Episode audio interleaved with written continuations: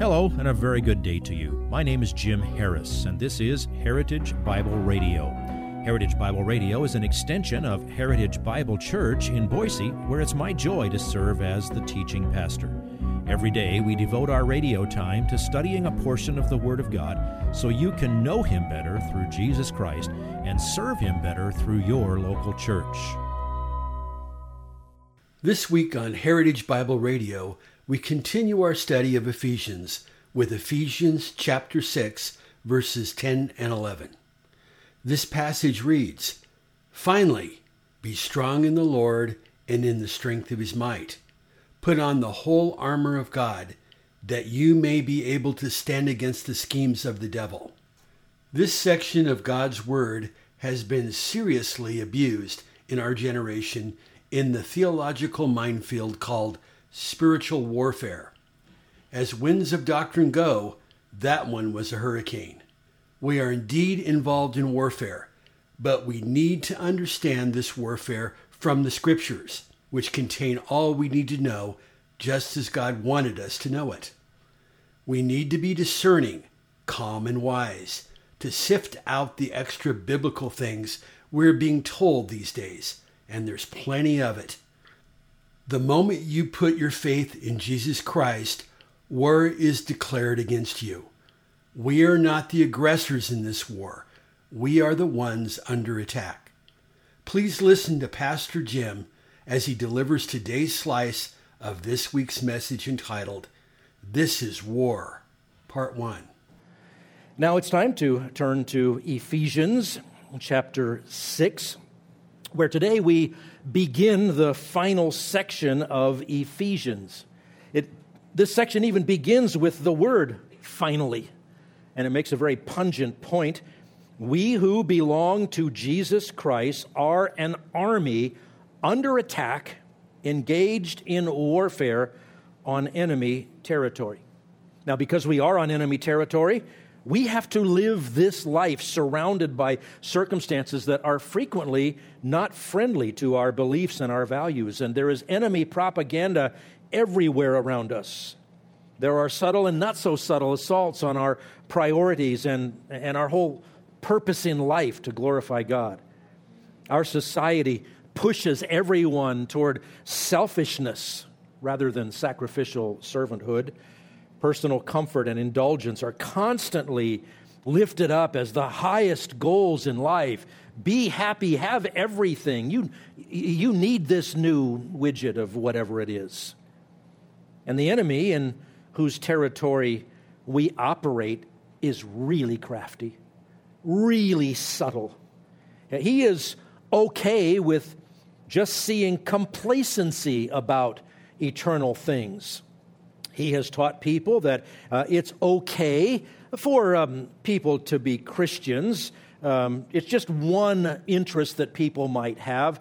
You know, some people play tennis, some people do uh, gardening, some like hiking, and, and some like going to church, doing that Christian thing.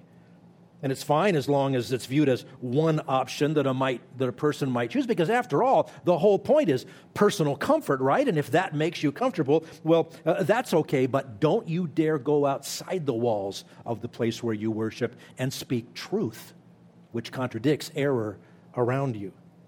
Now, I want to give you a, a broader perspective before we dive into our text. We're just going to dip our toe in this morning. We'll get a verse and a half of our text for today, and we'll finish it next time. But I want you to have a, a broader picture of what this is all about because this is all through the New Testament. Jesus, on a fateful day, I guess they were all fateful days in Jesus' life, but on an extremely significant day when the Pharisees and the scribes had gone public with their open, loud, total denunciation and rejection of Jesus. And they said, everything he does, he does by the power of Satan himself. And that was a big day. A lot of, that, a lot of events of that day are recorded. And among them, Jesus then uh, spoke seven parables. That was the day that he stopped teaching plainly in a straightforward way, like in the Sermon on the Mount. And when he was in a public setting where there were believers and unbelievers, he would speak in parables to reveal new truth to those who believed and to, um, and to veil it from those who were rejecting him. Well, seven of those parables are recorded in Matthew 13, and they all describe the age in which now we live.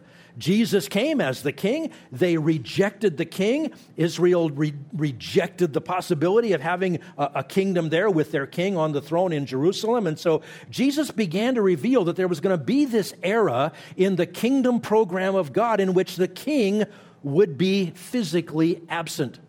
And then he was going to uh, come again. And he illustrated those things in these seven parables. You can skim through Matthew 13 if you want to, but I'm just going to summarize them for you. He started out by talking about four kinds of soil that represent four kinds of human hearts and four kinds of responses to the word of God's kingdom, the gospel.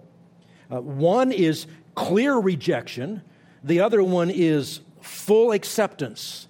And in between those, the other two represent pseudo acceptance that looks, looks good, sounds good for a while, but then the people don't stick.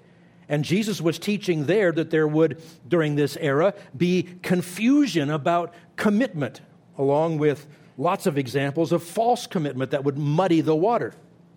That's all part of the war that we are in. The next parable is the wheat and tares. Um, the wheat and tares represent true disciples and pseudo believers planted next to one another, and they are indistinguishable most of the time. That too is part of the war. Our enemy loves to counterfeit, and he's very good at it, and he plants counterfeits among the, the true ones. Only angels dispatched by God are ultimately going to be able to sort out the difference and expose the counterfeit, and that will be when the king re- returns. Then there's the parable of the, the mustard seed, a very small seed, usually a small plant. And that one teaches that the church was going to grow beyond what anyone would ever expect, especially to come from a movement that depended on 12 frightened, scattered common men for its foundations. And despite the unprecedented growth, where this thing that's normally a little bush becomes a huge tree, that, that plant, which represents the church in the world, it is infiltrated by the presence of evil influences from outside. That's all part of the war. Then there's the parable of the leaven, not one less than 12, L E A V E N, yeast the parable of the leaven teaches that the kingdom of God on earth during this age is subject to corrupting influences from within, like a little tiny bit of leaven. Leaven's a whole lump of dough. Corruption can spread from within. The, the parables of the mustard seed, mustard seed and the, the leaven underscore that our enemy operates both externally and internally in the church. That's all part of the war. Then there are two parables that, that seem to say the same thing and reinforce them. The buried treasure and the precious pearl parables teach us that even though purchased by Christ, the full expression of the kingdom of God, the church on earth during this era, it's not immediately claimed by him. He's going to let it grow and he's going to come back and claim it and take charge of it. And we live in a time between that transaction being made and the fulfillment of it coming to reality. It's all part of the war. Now, I need to insert there that you, you probably ought to pray a little extra for me because I just gave you an interpretation of three parables which differs from what you will read in your MacArthur Study Bible. Pray for me. That could be serious because even my good friend and mentor John can't always be right. Okay? Nothing in your MacArthur Study Bible on those parables is wrong. I just disagree that it's what that text is teaching, and both of them are actually biblical. The final parable in that chapter tells of a, a, a dragnet, not Joe Friday, but a net dragged behind the boat that brings in a great harvest of fish. There are good fish, and then there's other things that get caught up in the net that are extraneous. And as there's the need for the fisherman to separate the fish he wants from what is useless to him, there will be a time of judgment to separate the good from the useless, within the group of people who are, if you will, harvested by the gospel, gathered together by the gospel. In other words, the true disciples will be separated from those who merely profess to be Christians. It's all part of the war. And it's not all going to be sorted out until the king comes back. One theme is constant through all of those parables. There will be a struggle between good and evil, and the evil will be deceptive, hard to detect, and difficult to counteract. Now, as we go back to Ephesians, chapter 6, verses 10 through 20, is another perspective on that same truth of this battle. And in this case, we're given insight Uh, about how we must resist the forces of evil during this age in which we live. This is all part of a war, and you have been drafted into it if you belong to Christ. Now, this is a good time to remember the big picture of the book of Ephesians. Chapters 1, 2, and 3 tell us about our, our resources in Christ, and we were dead in our trespasses and sins. God made us alive uh, by what Christ has done. By grace, you have been saved through faith, and so now you are in Christ. That phrase and its equivalent occurs 27 times in Ephesians. And so our passage is presuming you are in Christ. You get to the second half of the book, starting at chapter 4, verse 1, and 4 1 through chapter 6, verse 9, is the blueprint for using those resources in Christ to live a practical, godly life. The theme of the second half of the book is announced right at the beginning of it, chapter 4 and verse 1. I, therefore, the prisoner of the Lord, entreat you to walk in a manner worthy of the calling with which you have been called.